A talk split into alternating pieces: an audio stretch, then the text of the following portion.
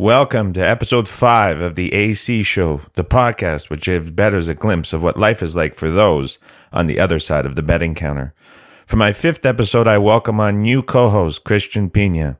Christian is a professional bettor living in Las Vegas that brings an extra level of analysis and perspective to the podcast.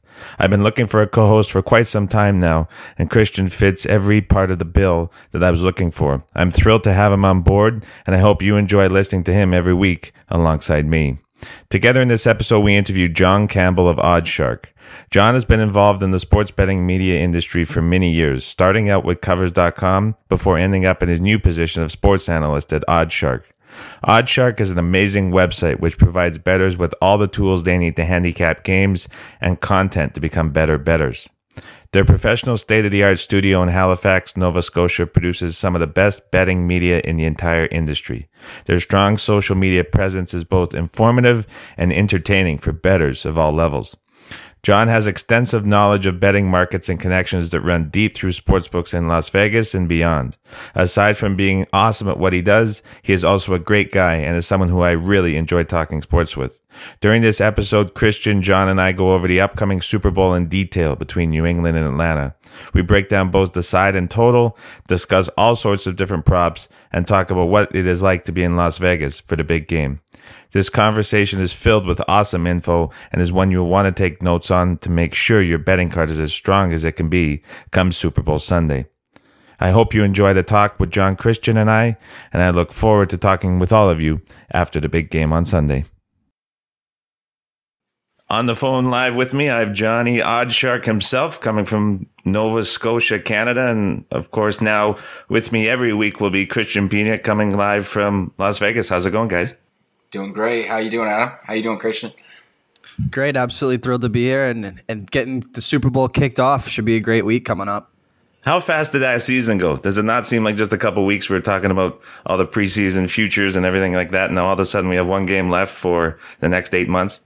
Yeah, it's it's pretty unbelievable how the football seasons go by because uh, they're so intense. It's it's uh, it's a ton of work with college and NFL uh, for those four or five months, and then uh, by the time we get to Super Bowl time, it always feels like it just went by in a blur.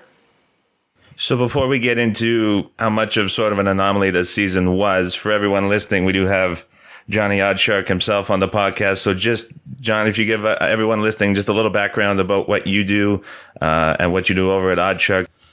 Yeah, I, uh, I've uh, been at OddsShark now for about a year, and I, have been working in the sports betting industry for about 15 years now. And uh, my title is sports analyst there, and I uh, I report on all things sports betting, and uh, it's games, it's the industry, it's all kinds of things. I've been working uh, in and around the industry for for a long time now, and been a bettor for a long time too. So I just try to share the things that I've learned in an industry that's changing all the time. Now, an interesting fact was you were with very popular covers.com for a while prior to OddsShark, and Covers and OddsShark are both located in the same small city in the Maritimes in Canada, correct? Yeah, yeah, it's pretty crazy. Yeah, I was at Covers uh, prior to being here for, for a long time, and uh, yeah, it's, it's pretty interesting that, that we've had uh, this sports betting pocket in in uh, in our part of the world. Now, is OddsShark? Um, I know Covers was very product based and form based. OddsShark is very high quality content. You guys do great videos. You're into the Facebook Live. You're into the Snapchat. Is that sort of the, the path that you guys are going with OddsShark in the future, or are there some things that w- we're not seeing just yet that you guys have in the works? Well, we uh, we started OddsShark Studios uh, shortly after I started uh, with the company, and uh, so we're, we're doing a lot of video and a lot of different things there. We're going to be doing a live Super Bowl show on Facebook Live uh, in our studio coming up here, and, and we're going to be seeing a lot more of that. Uh, we're working on a few different things, in an app, and uh, and we're always working to try to make our, our product better. We are, I love our revamp on our on our matchup pages recently, for example, and um, yeah, it's just it's been really cool. I absolutely love uh, love working here here and, and what I'm doing here. And, and uh, the company's always working on new things and what we can do next to entice the sports bettor to come check us out. So this was the first football season in full for you guys, and how did it go for you guys, or how did you uh, feel it went with all the new content that you guys were putting out? It, it was the first one with uh, the studio, and uh, yeah, it was good. It, um, it's uh, it's a new team, so everybody's uh, working together, and kind of it was a lot of fun. And just like anything new, you kind of almost every day you're you're coming up with new ideas and and uh, trying to come up with new stuff that, that's going to be interesting. So uh, first season, I think I think it's just going to keep getting better you guys had a big Super Bowl or Super Contest bash prior to the season. You guys had the whole team OddsShark set up. Did any of you guys finish high in the money, or was it just such a crazy year that all the results were a little bit skewed for for all the professionals? Uh, Frank Schwab uh, was our leader, and he had 46 points. Uh, he covers fantasy for Yahoo Sports, and um, he had 46 points. I think the leaders finished with 58, maybe. So, um, so he had a really good season, and uh, and there were a couple others that that were right in there as well. And it, it was just it was a really tough NFL season. I think, especially early on, there was so much parody and uh, kind of any ideas that anybody had uh, were, were uh, kind of thrown out the window. I, I, know a lot, you know, just going by Twitter and things like that. There are a lot of um, you know wise guy type of guys that were couldn't figure it out and were just you know I, I, it was it was crazy. The Pats are a team that, as a favorite, just you, you, couldn't throw a number high enough at them, and they just keep covering it. So it was. I, I love it. I love when sports are changing and it's keeping everybody on their toes because uh, I think it's about uh, finding new information and digging into what's happening. You have to understand both the market and the game. So you have to understand the adjustments that the sports books are making, and you have to understand what's happening on the field and in the game. And I, I just love uh, how things are changing all the time, especially with in-game wagering. Christian had a very interesting article that he posted a week or two ago about bettors failing to adapt this season. Mm-hmm. Can you? I'm curious to get his thoughts now that we've seen the playoffs go by as well. I know there's been some pretty strong consistencies in the teams that are winning and the totals so far this playoffs is go a little bit more on that, Christian, if you don't mind, for the listeners who might have not read your article. Absolutely. So this this kind of started in in two parts. One was I wrote up an article uh, that was featured uh, by Johnny OddsShark on OddsShark, basically stating that the spread in the NFL was dead this season, and what that meant was basically historically it's about 81 or about 78 to 81 percent of the time where the spread doesn't matter. Spread not mattering meaning when the favorite wins, they cover and when an underdog wins, they obviously win outright, so they the underdog doesn't lose, but also cover the number.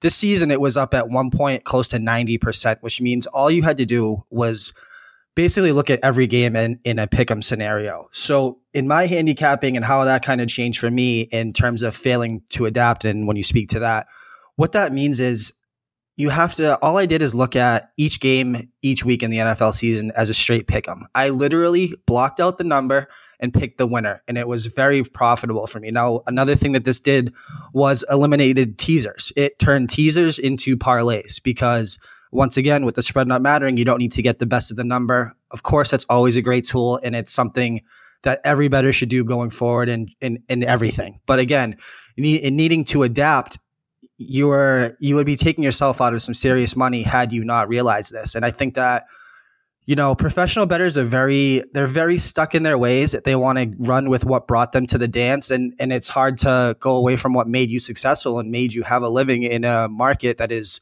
very very up and down, and and in a world where you don't know one week to the next what's going to happen if you can't adapt. I just I I can only hear about professional bettors you know, doing not doing well so many times this season before I I kind of question, you know, exactly what it is that they're doing. I just feel like if you can't adapt, how many times are you going to throw money away when the market obviously has not caught up to how bad the Cleveland Browns or the Jacksonville Jaguars are of the world, or how obvious the market is that it, it hasn't caught up to how good teams like the New England Patriots are. I just I have the similar thought process on sportsbooks when they say that you know they're getting killed week after week when they're clearly not setting a number high enough with teams like New England and things like that. So I just on either side of the counter, I I, I feel like both markets need to adapt a little bit. I just don't have the biggest patience for either side when the answer is clearly right in front of you sometimes.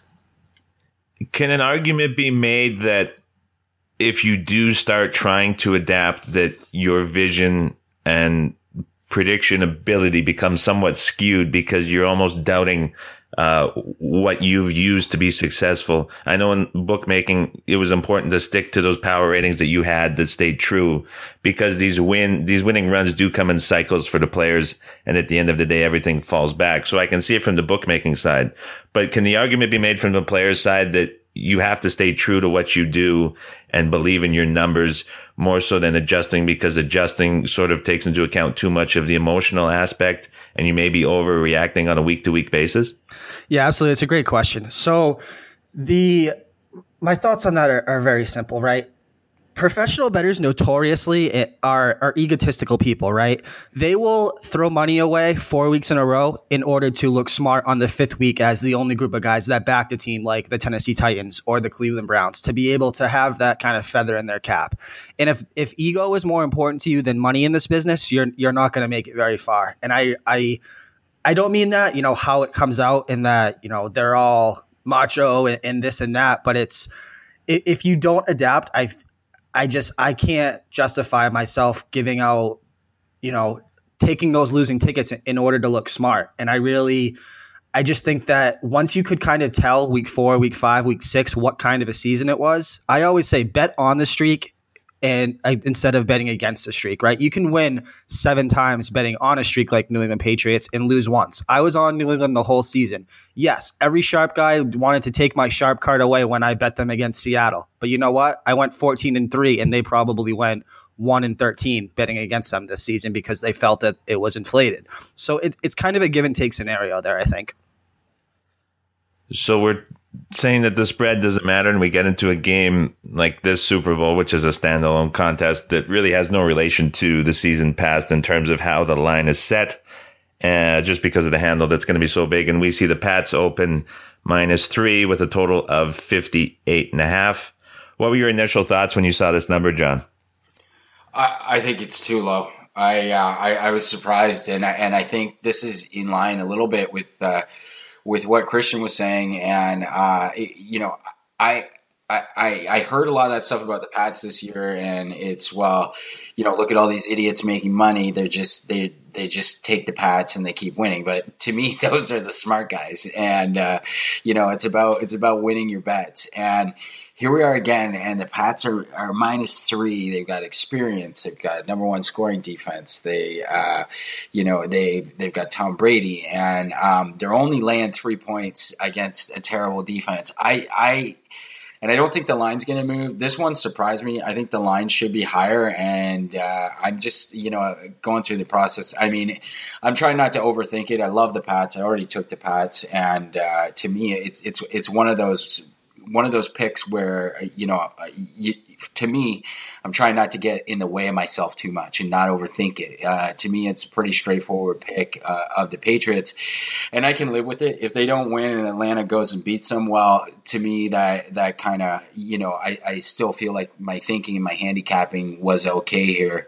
Um, uh, so that's kind of what I think about the line. I think it should be higher, but I think you know I, have heard so many people, and we're still seeing a lot of action on on Atlanta. And uh, when it comes to the Super Bowl, people love uh, a great offense. Christian, what were your initial thoughts when you saw the number open last week? I thought, man, that's a high total. Um, I understand the you know the public's propensity to, to back and over here. Um, in talking with uh, some odds makers around town and things like that, going back to to last week's championship game, the NFC on the NFC side, most bookmakers made that number about fifty six to fifty seven. Um, and the thing that you have to realize is the general public doesn't have a stop sign, right? They're going to bet the over in an Atlanta and Green Bay game, whether it's 57, 58, 59, 60. The books probably could have got away with hanging a 64. And granted, it still would have lost and it went flying over. And it's the same situation here with the Super Bowl game. The number is kind of irrelevant to the general public. They're not going to go through key numbers. They're not going to do the extensive homework that you know the professional handicappers and things like that are go- going to do. And you've seen this number come down, I believe, about a point from the professional side that that's taken under the total. Um, and so that's that's kind of my angle here. I mean, you have to remember, I the Falcons are not getting the credit they deserve for how, how great of an offense this is. This truly could be the best offense that we've ever seen. And the thing about that is, up until this point, New England's offense against the Giants was the greatest offense that we have ever seen. But they only put up 14 points in that Super Bowl as well. Um, so those were my thoughts were kind of more total driven. Um, I believe if this was on hung on a Sunday in week six, you'd probably see about a 54, 55 and a half um, is what I made the number um, on a neutral. So I just think that the total is a little inflated because sportsbooks know that they can get away with it. Why has there been such disrespect for this Falcons team? There, every single thing that a public bettor and a recreational bettor loves to watch, loves to bet on, high scoring, relentless. Why has there been this disrespect all season and now in such a big game like the Super Bowl? To me, it comes down to a couple things. Um, they have the name tout, the name value in in you know Matt Ryan and Julio Jones, but you have to remember coming into the season, there was a huge group of people that did not believe Matt Ryan was the answer in Atlanta. You know, revisionist history is everything, as I always say, but people were very kind of down on Matt Ryan. Um, fantasy football drives a lot of this. Um, and they have the names in Julio Jones and Devonta Freeman, but I believe that it was Matt Ryan that was kind of the I would say missing link, but the, the question was, could he take the next level? Um, I myself held an, an Atlanta under ticket. Um, I did not believe in this team, and I did not believe in Matt Ryan, and I, and I was proved dead wrong, as you can see. They came on late, and um, they they had some struggles in the beginning of the season, um, and I think that those, you know, people always remember what happened last, and I think that they are hopping on the bandwagon, but it wasn't as as enjoyable as a ride as say the Aaron Rodgers bandwagon was, um, and, and kind of what he did, calling a shot and running the table and things like that. Uh, so I just think that, th- they, like I said, they haven't done it all season and they kind of burned a lot of people. I believe they were the worst team in the NFL at home against the spread this season. Uh, and as you know, the general public loves taking you know a home favorite. Uh, so they kind of burned the general public a little bit early in the season. I think that that's kind of something that's still in the recreational bettor's mind. Yeah, I think uh, I think it's kind of two reasons, and, and one uh, was last year they just weren't a very good football team, and I think coming in with uh, with having a little bit of a rough start I think that just carried over into this year, and it, it's it's amazing. Um, and and and they're so much better, I think, because of kind of one key reason. Last year, as bad as they were, they led the NFL in sustainable drives, so drives of ten plays or more, and they were one of the worst teams in the red zone. So coming into this year, they were actually a team I had my eye on that if they could just finish those drives they're kind of on the verge here of being a really good football team. But admittedly, I lost a little bit of faith early on in them as well. And uh, so I think that's kind of one reason. But when you, excuse me, look at that one factor, I think we can point to something really tangible why they're so much better this year. And the second one for me is that their defense, it's not only that their defense doesn't pass the statistical test, but they just don't pass the eye test. When you're watching them, these guys are just so beatable in in uh, in the linebacker, you know, among the linebackers and the secondary, and that's what has me really worried here about them um, against uh, Brady and this offense. So that that's what it is uh, for me. But this offense is just it's it is so efficient and incredible and and really fun to watch. So so so they definitely have made believers out of me, but they're just going against for me a, a really tough Pats team here. What do you think, Adam? Jon, you mentioned. Well, I've I've got another question for you while we're on this topic. Sure. You mentioned uh, you mentioned the number one that stands out a lot to me, and that number one is the Pats scoring defense and going against this efficient offense. My question is that number one does stand out, and I think a lot of people are taking it a certain way. But my question is, since that Seattle game, Colin Kaepernick, Ryan Fitzpatrick, Jared Goff, Joe Flacco, Trevor Siemian, Bryce Petty, Matt Moore, and Brock Osweiler. I know you can't control your schedule and you can't dictate who you play, but how truthful is that number one? Because if you remember just a couple weeks ago, there was a Houston defense that was rated number one that looked pretty bad against New England.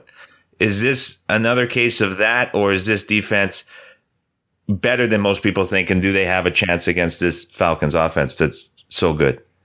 I, I, think it is better than most people think, and uh, just like Atlanta won me over, this Pats defense excuse me, won me over as well. And uh, I I went to see the Pats play against Buffalo in uh, in Week Four, and what a waste of money that was um, because that was one where they lost uh, sixteen uh, nothing, and their defense. I came away from that saying this defense is just awful up the middle of the field. Like I, if I were if I were Buffalo, I wouldn't have passed a single play because everything they ran up up the middle of the field or around the middle of the field was was going for eight yards or more. I feel like they've cleaned that up and uh, and they just play really good team defense. It's they buy into their job and uh, and they do what needs to be done. I think the secondary has gotten a lot better and kind of done a good job of, of filling in some weaknesses where that exists in the linebacking corps there. But uh, but yeah, I, I know it's been a weaker schedule, but they're still winning and they're still covering like crazy. And uh, you know, I think I think Atlanta's going to score some, but I think they will get some stops. Is the is the game plan here arguably the same as it always is for the Pats, where they eliminate what a team does best on defense, and they've historically succeeded when taking this approach, and that's kind of the Belichick fashion if they take away Julio, which obviously is Atlanta's best, does Atlanta not still have so many different weapons that New England's? I don't know if they have a way. If they respect Julio as much as they have to, do they have a way to contain all of these other guys? Well, I think Atlanta's still going to get their yards, and, and I don't know that you can t- you can contain Julio Jones anyway. And I, and I read this week that he is uh, uh, of all the receivers to ever play in the Super Bowl, he leads in yards per game um, all time. So I don't know that you're gonna fully limit him, but again, it's it's uh, I, it, they kind of tighten up. They're they're a bend but don't break uh, defense a little bit, and they they're real tough in the red zone. So. I, do think Atlanta's going to get their yards, but uh, they're they're going to find that um, that the Pats kind of come up big when when they need to most. So, but it's gonna be it's gonna be really interesting. I do have a lot of a lot of respect for this Atlanta uh, this Atlanta offense. They've been they've been amazing. I do think a little too much is being read into their win last week against the Packers. Uh, that was a really banged up Packers team on defense and offense, and uh, the second worst defense in the playoffs. And uh, I just I'm not going by last week's game at all. I think they they were fortunate to run into a really banged up Green Bay team. Offensively for New England, I, everyone's got the focus on Brady, but for me, for them to succeed in this game, they're going to have to get a lot of help from their possession guys and work this clock. You guys see it going any other way? There's no way they try go toe to toe with Atlanta on offense with the guys that they have. Surely they try to shorten this game and make the most of their possessions and then make Atlanta basically play flawless on offense. Do you see this going any other way, you guys? Um, yeah, just so just to speak to kind of what uh, Jon was bringing up really quick, uh, a couple of different things. So by definition, New England covering the spread, you know, you talked about their their weak schedule, and obviously they can't control that, right? But but the fact that they're covering numbers by definition by at such a good margin means what? It means that they're exceeding expectations. It means they're outperforming. If they're supposed to win a game by say 16 against Houston and they win by 18, or they're favored by seven and they win by 14. By definition, that means that they are outperforming what they're expected to do. They're covering the number in in by sizable numbers that we have not seen in, in a very long time. I believe it's like 13.3 uh, that their their average covering margin is this season. So yes, they have a weak schedule, but they are also outperforming the market and they're beating teams by more than they are supposed to. So I I, I get the the argument, um, but Pittsburgh's schedule uh, was was just as weak. I mean, if you go down the line since week eleven, uh, and the quarterbacks that they played. I mean, it was Cody Kessler, Scott Tolzien, uh, Eli Tyrod, uh, you know, Flacco and then another Browns team. So Pittsburgh, you know, that argument came up a lot during the Pittsburgh game of, you know, New England hasn't played anybody. This is the best quarterback that they've they've seen as well. Um, but but it, it goes in both situations. And again, New England is is outperforming the market, which means they're outperforming expectations. The next thing about regarding Julio Jones, uh, twice two things about that. One is I would kind of compare that to the Philadelphia Super Bowl with New England. Uh, Terrell Owens on one leg absolutely torched the Patriots, and they still came away victorious. So I do think it's fully plausible that Julio Jones has his you know, he he's going to get his. I'm hearing from New England sources that basically their plan is to put Rowe, uh, one on uh, Eric Rowe, one on one on Julio, and then put uh, Malcolm Butler on Sanu and have McCourty roll over the top of Julio and, and kind of double him in the way that they did with Brown, just using Rowe because he's a bigger physical cornerback. Um, on the offensive side of the ball with New England, uh, I, I agree with you, Adam. I mean, at, uh, Atlanta's defense is giving up 4.5 yards per rush. Obviously, New England's schematically, it, it doesn't lend itself to just LeGarrette Blunt running up the middle. They're going to use every piece of this offense and they're going to use it well. I don't think that this game, I think that Chris Hogan is kind of going to be the game breaker that he's kind of come into that role as. Uh, but everything else should be played kind of five to seven yards down the field with everything over the middle to Edelman and Bennett and things like that, and Lewis out of the backfield. Every time that there is a huge weakness, Bill Belichick kind of finds a way schematically to not really exploit that and go the other way because that's what everybody expects. Everybody expects LeGarrette Blunt to have 22 carries for, you know, 110 yards, and, and it never works out that way. Uh, you know, in Houston, that was kind of people thought that might you can't run with LeGarrette Blunt, and he had two carries. So whatever you think is going to happen, you kind of just have to go the opposite way with with the kind of game plan scenario. Jon, do you have any bet splits from any of the books that you're in touch with on a regular basis through media on in terms of how many tickets and the percentage that's going one way or the other on these side? Yeah, I'm hearing uh, between 60 and 70% on the Pats uh, so far and uh, and we've seen some move the juice a little bit uh, on on the Pats, but but that's about it. And when I saw this line come out at three, I, I really thought it wasn't going to move. We might see three and a half uh, a little bit, but that's a number to me. And I'm kind of interested to hear your perspective, uh, just with your experience being on the other side of the counter with this, Adam, where that was a number to me where it's three for a Super Bowl. It's on a key number. You don't see a lot of that for a Super Bowl. Is that one to me? I was thinking that the book is saying, yeah, we're gonna we're gonna take three we know the public's going to come in on the Pats because of, uh, I mean, the Pats cover one more game and they're going to tie the 89 49ers as the best NFL bet of all time. They're, so they got to know that the public is, isn't going to ignore that. And uh, with a number that's as low as three, to me, I feel like the books are, are, are saying there, you know what, we're comfortable taking Atlanta plus three. We're going to get sided on it, but but we'll, we'll take our chances here. I don't know. What, what do you think about that? Well, the thing to remember about the Super Bowl where the handle is so outrageous and there's no other games to tie into with parlays or teasers or anything. Everything, the straight bet handle goes much higher than a typical game any other time during the season. So when you see like a 55 45, which on a Sunday, I say 55 45 in terms of split, when you see that on a Super Bowl, that gets magnified a hundred times over. All of a sudden that 5% difference becomes massive. When you're talking about 60, 70, that's a absolutely huge, huge liability for the sports books that they seem sort of willing to create. But the, when you say there's not many to go on three, I think the reason for that is because for the most part, a lot of that recreational money is going to be buying New England to three and a half. And a lot of people, if they like, or sorry, they'll take Atlanta to three and a half and New England down to two and a half. So if this game does fall on three, there's going to be a lot of people cashing tickets on either side, which is a huge risk. And when you're setting yourself up for that push in that worst case scenario, that becomes uh, something that sits in the back of your mind when you're watching this game on Sunday as a bookmaker, knowing that if New England does get that three point win, which I mean, for me is a highly likely outcome, you can get burned a couple different ways. So I think it's interesting that they were willing to not take a side on either way of the three. I mean, if you if you're willing to take this big of a risk with Atlanta and have this big of a liability going into the game, why not put it two and a half and avoid any of those circumstances happening?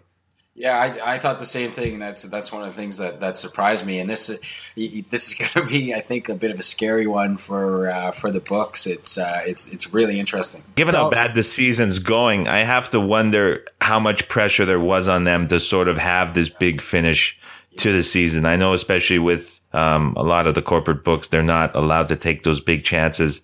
But I mean, to me, this seems like a pretty big and almost too obvious of a liability for them to set up. So, I mean, if you're going to make it this open, a lot of people somewhere with a lot of influence in these markets, I think it's pretty clear that they're siding with Atlanta in this one.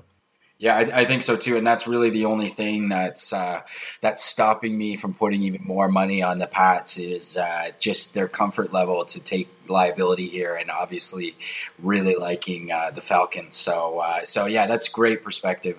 You know, I think I think those are things that the recreational bettor doesn't quite think about enough and and the book's perspective and they're they're usually just focused on on the game so that's that's awesome insight i think for this game the also the one more thing to to remember is the Super Bowl as a, as a unique standalone game. You know what's different about it, right? Well, it's probably one of you know if outside of London and the game in Mexico City, it's the only game all year that's played on a neutral field.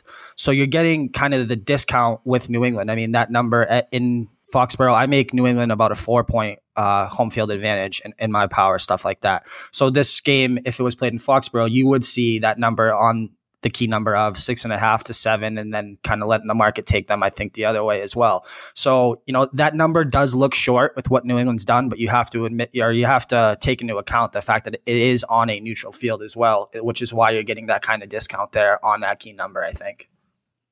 And the neutral field factor gets overlooked a lot. Like, and you're talking about Atlanta, who obviously has a huge home field advantage, specifically this year with this team playing on that fast surface.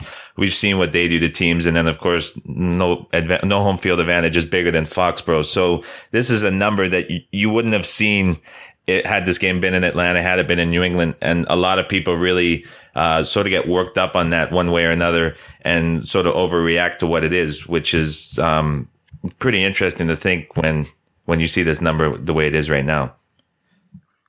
Yeah, absolutely. Um, I mean, like I said, outside of the two London games and the game with uh, Houston and Oakland that was played uh, in Mexico City, it's the only neutral game that you're going to see all season. So, you know, as a as a a bettor and a handicapper, uh, you know, I looked at this number and I said, wait, three. And then, you know, you have to kind of jog your memory as, as someone that's, you know, as seasoned as I like to think that I am, you, you, take a second look and realize, you know, why is this number what it is? And it's because you have to subtract the three to four points for the home, the home field that New England's getting or not getting, as well as Atlanta as well. So, Jon, you're going with the Pats. Christian, it sounds like you're leaning to the under. Is there any any disputes with that? I was gonna say I really like the under as well. I think this total is too high, highest one we've ever seen for a Super Bowl, and uh, I get it. I get why the number's that high. I absolutely loved the over last week in that Falcons Packers game, but I, I think this one's going under as well. So I agree with you, Christian, on that one too. Uh, no, I lean uh, first half under as well. Uh, when you look at the Green Bay Atlanta game, that game went sailing over the total, uh, but the first half under cashed pretty easily. Um, so that's an angle that I will be uh, I will have as well, uh, just to kind of back myself up. Will be first half under as well as full game under. Um, and I've already laid Pats minus two and a half, minus one thirty, which is widely available out here in the desert. So I, I understand the the point spread doesn't matter, and that's something that I've been I've been harping on all season. But it's worth it to have that that kind of peace of mind if New England is your side to just take the best of the number and, and lay, you know, the 15 cents juice to not have to worry about it, I think. Before we get into the props, one strange correlation that came in my head when, when this came up, and I'm, I'm not a big college football guy. Um, I haven't since about 2011 when everything changed where I was working, but that's a story for another time. Oregon Auburn national championship six years ago.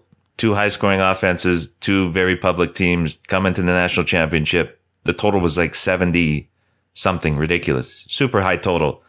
Everyone went over. And then what did that game finish? Like 21 19 with a couple late scores. Something about that game seems eerily similar in the terms of the way that the market is shaping up to this Super Bowl this year. I take it back to the Giants Patriots Super Bowl again. It was 17-14 with the best offense that we had ever seen in the world at that time with New England, uh, with with that Randy Moss and, and Tom Brady connection. Um, so I, these, like I said, it's a it's been a weird year, and you can't set numbers high enough, especially in that Green Bay Atlanta game. Uh, but but again, I would look towards towards the under in the first half under in this as well. I, I think it's going to be very similar. There's going to be a feeling out process, uh, which is why I, I really like the first half under. Um, to kind of look that route as well. It's just it's hard to to get in front of this Atlanta freight train right now, but it was also hard uh, to get in front of that New England freight train uh, when they play the Giants in the Super Bowl. I just think that they're kind of the same situation. The recipe is kind of the same. Yeah, I think too the, the total. I think I think uh, for a long time, books could could predict a little bit the public action uh, liking the favorite, but I really think that's changed. Like I think the public for for a Super Bowl has no problem taking the underdog, and also especially on the money line because they, they want that that bigger payout for one game. But I do think the they can depend a little bit more on the overaction in such a public game because people don't bet very often don't want to come into a big game and then cheer for a lower scoring game. So I do think we see a little bit of inflation on the total because of that public factor and it is such a public game. Adam, you as an odds maker, what did you make this total out of curiosity? Or what would you have made it at? I would have well, I mean I would have taken a risk with the over I would have been okay knowing that if I was too high, I would have had that money on the under to offset some of the money that was coming on the over.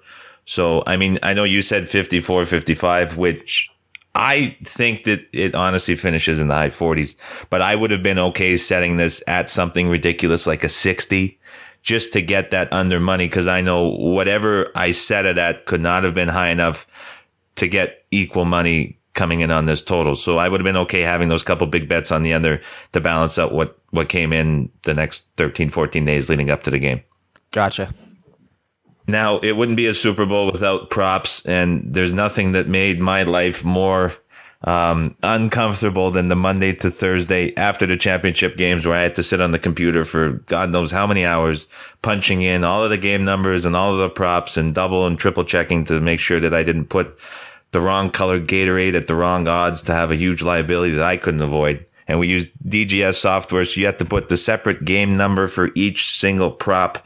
So it showed up on the website, and I I absolutely hated it. I get the the joy it brings to the recreational bettors. Um, there's probably more props this year than there's ever been before. Uh, Christian, I know you love your props. Jon, obviously you're always posting great stuff on Twitter, um, at Johnny OddsShark about different props and different offerings that books have. Are there any props that stand out to either of you heading into this game? Um, so just out of curiosity, Adam, when you say that you were making props that were kind of not able to track on the the score sheet or the box score, did you shade anything, or was there quote unquote professional or sharp information that you kind of got uh, on that side of the counter on terms of stuff that you couldn't you know correlate to a box score in terms of the national anthem over under or gatorade or, or anything like that before we kind of dive into that? When i was working for a sure win they were very re- recreational shop in the bahamas and they had a lot of players who came in for fun. Uh, my time with paradise games was dealing with a little more of the more professional players. The guys betting a lot more money. Um, so when i was with paradise games we didn't offer a lot of that. And if we did, we basically mirrored it off other people because there just wasn't enough time in the day to handicap the national anthem and go back and watch past performances and stuff like that. So we, for those, it was definitely just sort of a, a copying effort and we never had that huge liability. But when I went to a sure win and in 2013, 2012, those Super Bowls were kind of an eye opener for me because the amount of money that people, it wasn't so much the money, but it was just the response that some of these props got. And the, it just blew my mind that people were interested in doing this. But we had to be extremely careful and we, every single time we had to notice that the rules were posted because we would get so many dis- disputes on just the most ridiculous props just because there's so many to put in. I mean, people don't think about it, but after this game is done, whoever's on the other side of the counter has to go through, if they have a thousand props, they have to grade a thousand props too. So, I mean, when you have people lining up at the counter who have been waiting there for four hours watching the game, had a few beers in them, there's a lot of pressure to go in and grade these as they come in. So, I mean, in terms of getting the information. It was extremely important, but luckily we had the rules there that sort of bailed us out in those terms where it was a little bit vague. But as far as getting any sort of uh, special information, um, unless it came out that was fairly public, we weren't definitely going out of our way to find out certain things about uh, how people were singing the national anthem or what color Gatorade they had in the jug or who the MVP was most likely to thank. It's just kind of you add your margin into those prices and you sort of take what you can get and and hope for the best. Right, and you had very low limits on that type of stuff as well, right? It was I mean, the biggest bets we were taking on some of these props were no more than 500 bucks. I'm not sure what the case in Vegas is, but I wouldn't imagine that it's much higher for some of these crazy third, fourth, fifth level markets that, that they have listed. Well, in terms of uh, in, inside Vegas, everything, every prop that's offered uh, in most, you know, regular sports books have to be able to be correlated by the box score. So you can't even bet that stuff uh, inside Vegas. You have to go to the offshore market for the national anthem, the Gatorade. The, the national anthem might be able to be to be bet out here in in some shops, um, but that stuff's kind of off the books in terms of sports books in Vegas. Um, that stuff's all mostly offshore now. No, and I don't blame him because like if you were doing that, I mean, I could just picture a Vegas sports book with a hundred people lined up debating if it was two minutes and 37 seconds or two minutes and 39 seconds for a total that was two minutes and 38. So, exactly. I mean, if, if they're willing to take that risk, good for them. But luckily we kind of had the shield of the online website to protect us in cases like that where we could just defer to the rules. Are there, are there any uh, props that stand out that were a particular headache for you, Adam, uh, in terms of result that caused some controversy over the years? There was not one specific one that st- that stood out, but it was just the process of opening them and grading them and making sure everything was correct. And there was nothing that just irked me more than having the the sides on the game set up nicely for you, and then you have the total working nice, and you have all the money there.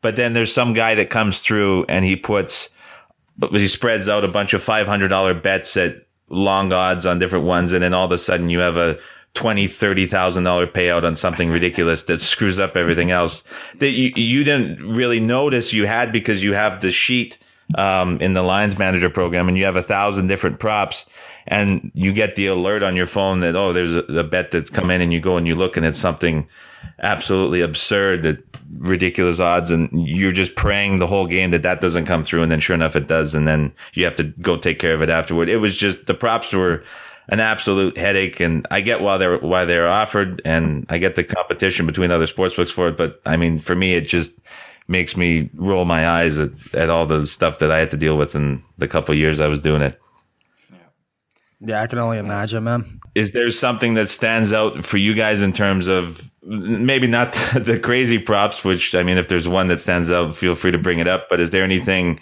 um, in any of the the stronger prop markets, uh, player markets, that stands out to either of you? Yeah, both completions uh, going over to me is, is the first one that I looked at and trying to get the best of the number before these are attacked. Um, one that is notoriously uh, on the sharp side and professional this this in every Super Bowl as it's never happened before is will the Super Bowl go to overtime? Uh, it's never happened. I mean, you have to lay it. It's minus eight hundred, um, but it's it's never come in and, and it is a notoriously professional and sharp bet because the the betting public is not going to lay eight dollars to win a dollar or eight hundred to win one. Um, but the professional uh, handicappers with a bigger bankroll have absolutely no problem doing that. Uh, so that's one that that's always on the professional side. Um, I've gone over both completions uh, already. Like I said, Tom Brady is at uh, 24 and a half as well as Matt Ryan. Um, the over is juiced to minus 130 on both sides. Um, those are some that I've already done. Um, the yardage I, I kind of want to stay away from because I again as I said I think this is going to be a lot less low scoring than people think. Um, I think the second half will be more scoring or a higher scoring half than the first half is another prop that's out there. Um, and one other one that I've already gotten down on is will an extra point be missed in the Super Bowl? Uh, no is minus 200. So those are some that I've already gotten in on as well. Um, and again, it's there's not enough hours in the day to go over all of these. You kind of have to, you know, sit down with whoever you're betting with, any groups, any any syndicates, any things like that. And and I would really recommend that if you are coming in town for the Super Bowl, you know, most people are coming in with a group. I would. There's too much to go over on your own in a sports book with you know the sheet and the pen by yourself take them home, take them back to your hotel, or go sit in the sports book kind of with a group of people and put your heads together because they can be very profitable if you take the the approach of business instead of you know what color the Gatorade was. Nobody likes the degenerate side of things more than me, but this is a business after all in the long run. And if you can kind of look at this the right way, there there's definitely money to be made within this market. Jon, anything stand out to you? Yeah, I, I, I really like uh, over completions as well for Brady. Uh, I'm I'm I'm not as big on it for Ryan just because I think the Pats might be able to control the clock a little bit better against this defense on offense uh, when when they're on offense and uh, and I think this defense might get some stops. So I'm a little worried about the over completions and over yards for for Ryan there, but I do like over uh, completions for Brady, and I like over yards uh, for him as well. I think it's at 305 and a half. Only two of his Super Bowls, I believe, have been over um, 300 yards, but I think he's going to have another one here um, so so I like those for sure. In terms of the fun ones, uh, the anthem is always uh, a really controversial one that I always end up doing some interviews over. Um, when that happens last year, it was controversial again with Lady Gaga repeating the last line and she and some books graded it over some books graded it under some books paid out everybody uh, just so that they didn't have to deal with the headache and, and just took it on the chin. So uh, this year it's Luke Bryan. This is one of more, the more fun ones, and uh, it's two minutes fifteen seconds. He sang it in two minutes and three seconds at the 2012 MLB All Star Game, and uh, I think this one's going under, and I, it, has been under uh, seven out of the last ten years. And I think this is one they make a little bit generous because I think this one gets so much publicity that kind of my conspiracy theory here is that some books really use it as an enticer for new bettors to sign up and uh, and make an easy pick and make some easy money. The limits are low, so uh, that's uh, that's my tip on the anthem one. If you're looking for uh, to play some some entertainment type of props, it makes my head hurt just thinking about that. Um, one that stood out to me, I'm curious to get your thoughts. Mohamed Sanu to score a touchdown plus 150. Is that not awfully high? Um, it is high, but I mean the the the coverage is kind of going to he's going to be one on one. Um, and Butler has he struggles with the bigger receivers, which is why I believe that he's not going to be on Julio Jones. You know, it, someone like Antonio Brown is is in Butler's wheelhouse. Someone like Sanu is is kind of a different game. Um, I like I like that prop a lot to take a stab at, especially at plus money. Um, and, and to kind of even take that out further, Mohamed Sanu to score the first touchdown um, is going to be even more plus money. Let me see if I could bring that one up right now. Uh, he's 25 to 1, um, or I'm sorry, 14 to 1 for the first touchdown. So you can kind of take your shots here. And the nice thing about, you know, the first touchdown prop is, is you, is for a recreational bettor is you can kind of pick out three, four, even five guys. And is if one of them hits, you're going to be plus money. Um, but yeah, I definitely like that one as well. Is there any value in either the tight ends for Atlanta to score a touchdown, considering, like you mentioned, the coverage that's going to be tough on them? The thing with Atlanta is they don't use them. Um, I think there's some value in Martellus Bennett on the New England side. As as much as he's been kind of a non-factor and kind of I don't want to say phased out, but Chris Hogan has kind of taken over you know what the deep seam routes and stuff that Gronkowski used to run that everyone thought that Bennett would run. Um, so I would look to the other side of tight ends. Uh, Atlanta just doesn't use them as much um, with their wide receivers and their running backs out of the backfield. There's just not much of a need for them. And then Vic Beasley to record a sack, um, minus 160. That almost seems low to me. I would have made it closer to 200. Uh, with that one, I mean, it, it's it's one player, so it's uh, I'm not a big fan of of the def- defensive props on that side of the uh, ball. Um, it's just a little bit too juicy for me, so I'll be laying off that one. I like. Uh, I, I, do like under sacks, and uh, here in this one, I think um, Atlanta's all Atlanta really has on defense is the defensive line, and that's how they get their pressure. And when they can, that's how when they have their best games, you get pressure on the quarterback, and it makes the rest of the defense look a lot better. So, I think the Pats have the most underestimated offensive line in the NFL. So I think that is kind of going to negate that a little bit. And uh, on the other side, the Atlanta, uh, their offensive line's been incredible all season. The only one that's been healthy uh, all season and still intact. So I think we're going to see fewer sacks than what's being predicted in this game too. one kind of degenerate prop that I do like is LeGarrette Blunt over under first rushing attempt, three and a half. I like over at plus 110. Um, you know, once everyone comes out, you know, adrenaline is coming, adrenaline's flowing, especially if New England gets the ball first. Um, as I said, Atlanta giving up four and a half yards per carry. Um, I do like uh, first rush over three and a half at plus 110 for LeGarrette Blunt. When, you know, hopefully he does come out and actually start the game. Um, so you can kind of get that that burst, that adrenaline um, to go over three and a half. But that's kind of my degenerate one that I do love. Um, I played this with uh, Russell Wilson in his Super Bowl. His first rushing attempt was over under four and a half, and that one cashed. I like the things that come out early, um, not just from a, a degenerate side, but I, I think that adrenaline and you know having the juices flowing, being in the Super Bowl, does play a part in it. And I think that the talent wins out once it's accompanied by kind of the adrenaline and things like that. So I think that the first rush should go over three and a half by Blunt.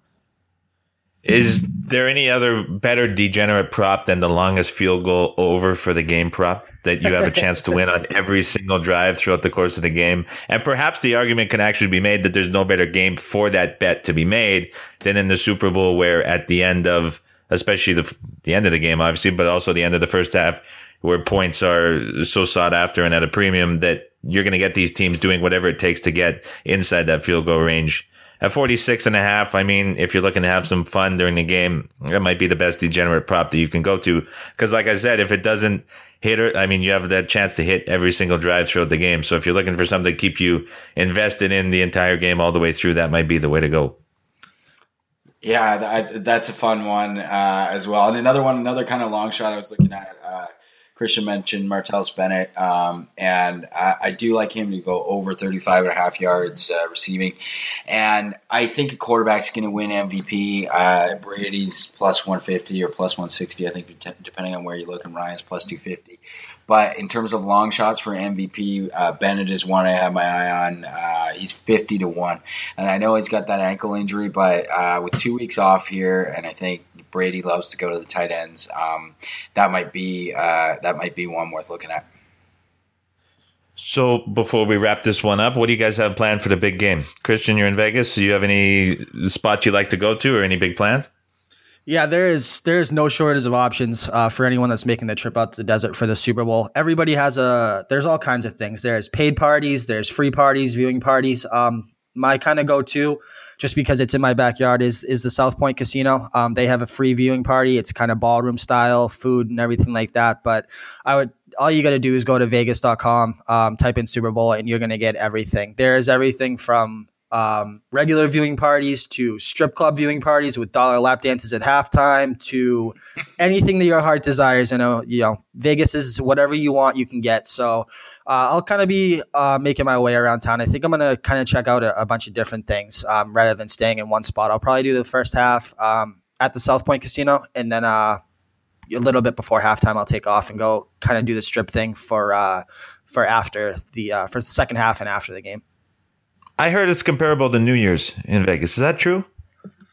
Uh, no. That's yes and no. So the atmosphere is inside sports books and casinos is comparable to New Year's, but New Year's in Vegas is comparable, I would say, to New York and Times Square. I mean, the strip is shut down for traffic, so people are are in the streets and things like that. Um, that obviously isn't going to happen for the Super Bowl, but in terms of the atmosphere, you know, it's very party like, it's very festive. I, I, guess is the right word. Um, but inside, I would say yes, but outside, it's it's kind of like any other day. But it, it is an awesome experience if you've never done it. I I highly recommend it. Um, and again, it's, it's very affordable. Most places are about 100 to 150 dollars, and most of those will give you um, free drinks and, and or open bar, and uh, we'll give you a, a buffet style as well. So there is no shortage of options inside Las Vegas for the Super Bowl. Yeah, Jon, what are your plans? Um, I, I, we're uh, we're going to be busy. Actually, we're doing a Super Bowl live show at eleven thirty Eastern, so you can check that out uh, on our Facebook page. And uh, I think we're going to have a live show at the half, um, just five minutes, probably taking a look at the uh, the in game lines there, and then uh, and then I think we're gonna have a quick show uh, after as well, just going over some of the the big props. Um, so it's gonna be a busy work day for me, but should be fun and certainly one of my my best Super Bowls and definitely my most memorable, even though I lost it and it was one of my worst beats. Was uh, two years ago the the Pats. Um, Pats and Seahawks game. We are at uh, we are at the Westgate uh, there, um, and uh, Jay Kornegay set us up, and uh, just a, unbelievable atmosphere. And uh, I, have been to March Madness several times before in Las Vegas, but I hadn't been there for the Super Bowl. And um, when I was when I was younger, March Madness was was awesome, and it's, and it's incredible. It's busier, but it's a bit of a younger crowd. To me, I thought it was a bit of a it's a bit of a more party crowd, a drunker crowd, let's say, uh, for March Madness. So that that was fun for me when I was in my twenties um, going to Vegas. But now uh, it, I find Super Bowl is a little bit of an older crowd, um, which is nice, and it's not quite as busy um, as as say March Madness. But the atmosphere is just, I mean, it, it is the best place. If if somebody offered me Super Bowl tickets to the game or uh, Vegas, I, I mean. I'd have a tough time. I think my pick is Vegas. I think it's just more. Oh, it's Vegas every day of the week. If if you're giving me that scenario. Well, it's going to be my first Super Bowl, not somewhere warm and not somewhere entertaining. I think I'm just going to be at the house. And it's also the first Super Bowl that I can remember where I've had a significant future with a chance to cash in. So this one's going to be a little bit more about the game than it is about the, the drinks and the food for me this year.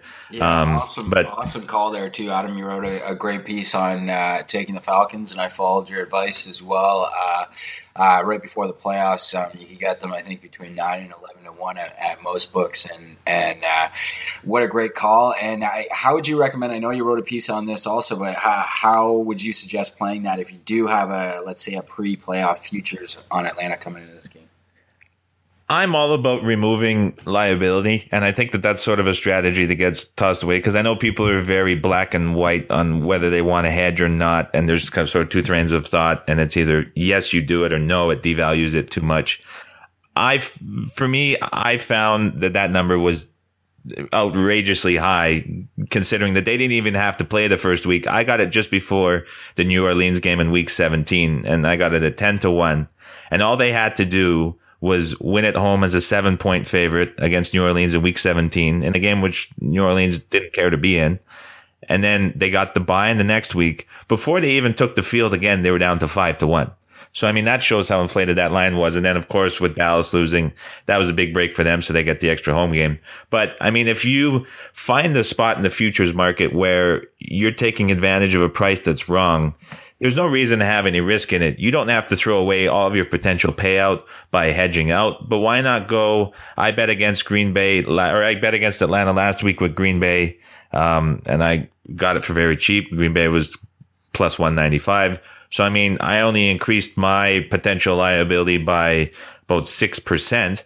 But now I can go in with New England. Again, it's not an expensive price. Minus 145 is the money line I got and I'm clear of my liability and I still have a chance to win 75% of my original potential payout on the Falcons. And I can watch the game risk free. So, I mean, there's no downside to me anymore. And I would highly suggest that if anyone does have that Atlanta future, if you bet it preseason when you got 75, 80 to one and you just have that small uh, liability get that payout, then go ahead and uh, eliminate it for what? Two, three percent um, of, of your potential payout. But I mean, if you got it before the playoffs, you're still getting at least 70% of your potential payout. So if you don't need the risk in the game, there's no reason to have it in my mind. Also, uh, you, you know, you talked about um, kind of the, the disrespect the public kind of showed Atlanta. I grabbed Atlanta at plus 600 about five minutes before their kickoff with Green Bay. Um, to win the Super Bowl. So it, I know you talked about how inflated that line was, but it, it it was inflated up until kickoff of Green Bay. Um, I think a lot of that had to do with public perception of Aaron Rodgers. Uh, but you talked about how beat how beat up they were as well. So Atlanta is a team that continued to get you know kind of disrespected in the betting market. Um, but if you can kind of pick those spots off, it's it can be highly profitable for you as well. Absolutely. Nope. And that's I think that's six to one, and then ten to one. Pride in New Orleans are two of the all timers for this season, anyway, in terms of best bets that could have been made.